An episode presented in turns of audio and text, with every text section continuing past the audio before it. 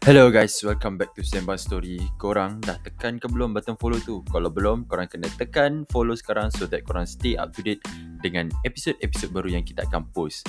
Hmm, mesti nak tahu kan hari ni kita cerita pasal apa? So, let's go! Hai dan Assalamualaikum. Kembali lagi dalam Sembang Story Bersama saya Daniel Nordin. Uh, Sembang Story dah lama tak keluar episod baru. Jadi hari ini Sembang Story nak berkongsi Satu topik yang menarik dan juga ilmiah lah Boleh katakan dengan anda-anda semua. Jadi uh, topik kita pada hari ini adalah TikTok influencer dan kelebihan mereka. Uh, Sebelum kita nak masuk lebih dalam lagi Mengenai TikTok influencer ni Kita ambil tahu dulu mengenai TikTok itu sendiri. Ha, TikTok ni sebenarnya adalah satu platform media sosial yang mana pengguna boleh uh, kongsikan video-video mereka di platform tersebut dan sebenarnya uh, rakyat Malaysia ni 61.2% dah mula guna TikTok dan berdasarkan data reporter juga uh, syarikat ataupun jenama-jenama besar mereka ada peluang untuk capai lebih kurang 15.9 juta penonton untuk video-video TikTok mereka. Dan fakta menarik lagi satu adalah 56.4% adalah wanita. Ha bila dah cakap peratus-peratus ni nampak bijak sikit kan. Dah macam dekat lecture kelas lah. Tapi ha, itu adalah fakta yang perlu kita ketahui lah. Jadi kita nak masuk ke dalam TikTok influencer ni. Apa sebenarnya ha, strategi pemasaran influencer yang banyak sangat jenama-jenama terkenal ni bayar untuk mereka pasarkan barangan mereka ni.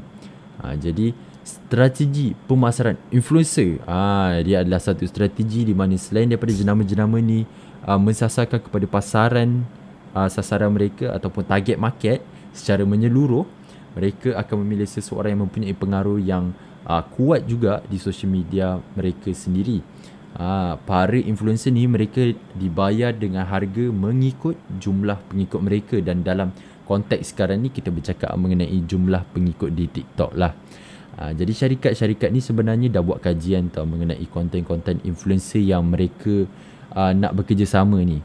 Ha, sebab selalunya mereka akan pilih influencer yang kontennya berkait dengan produk yang akan dipasarkan.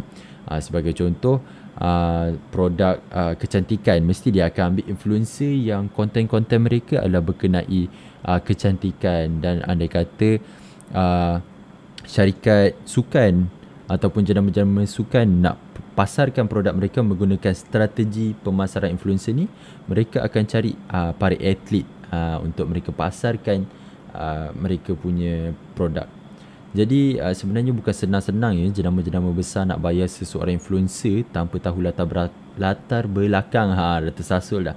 Latar belakang orang tersebut.